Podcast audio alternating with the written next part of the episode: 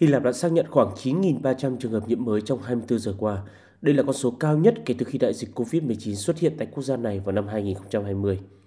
Theo chuyên gia dịch tễ học Antanasius Tessachris, các mẫu thu thập được mới đây cho thấy 70% trường hợp nhiễm mới ở khu vực Attica và thủ đô Athens là biến thể Omicron. Điểm đáng lưu ý là đa số các ca nhiễm mới đều đến từ những đối tượng chưa tiêm chủng, chiếm khoảng 85% hoặc mới chỉ tiêm một liều vaccine ngừa COVID-19.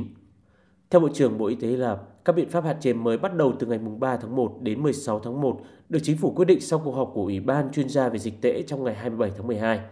Cơ quan này cũng khuyến nghị người dân sử dụng các loại khẩu trang FFP2 hoặc KN95 sẽ tăng cường khả năng bảo vệ, và đây cũng sẽ là yêu cầu bắt buộc khi tham gia các phương tiện công cộng, trong siêu thị và tất cả các khu vực tụ tập đông người cũng như các địa điểm ăn uống. Bên cạnh đó, các địa điểm ăn uống và giải trí sẽ không được mở cửa quá 12 giờ đêm. Ngoài ra, tại các quán ăn sẽ chỉ được cho phép tối đa 6 người ngồi một bàn và giữ khoảng cách đảm bảo đúng quy định dịch tễ.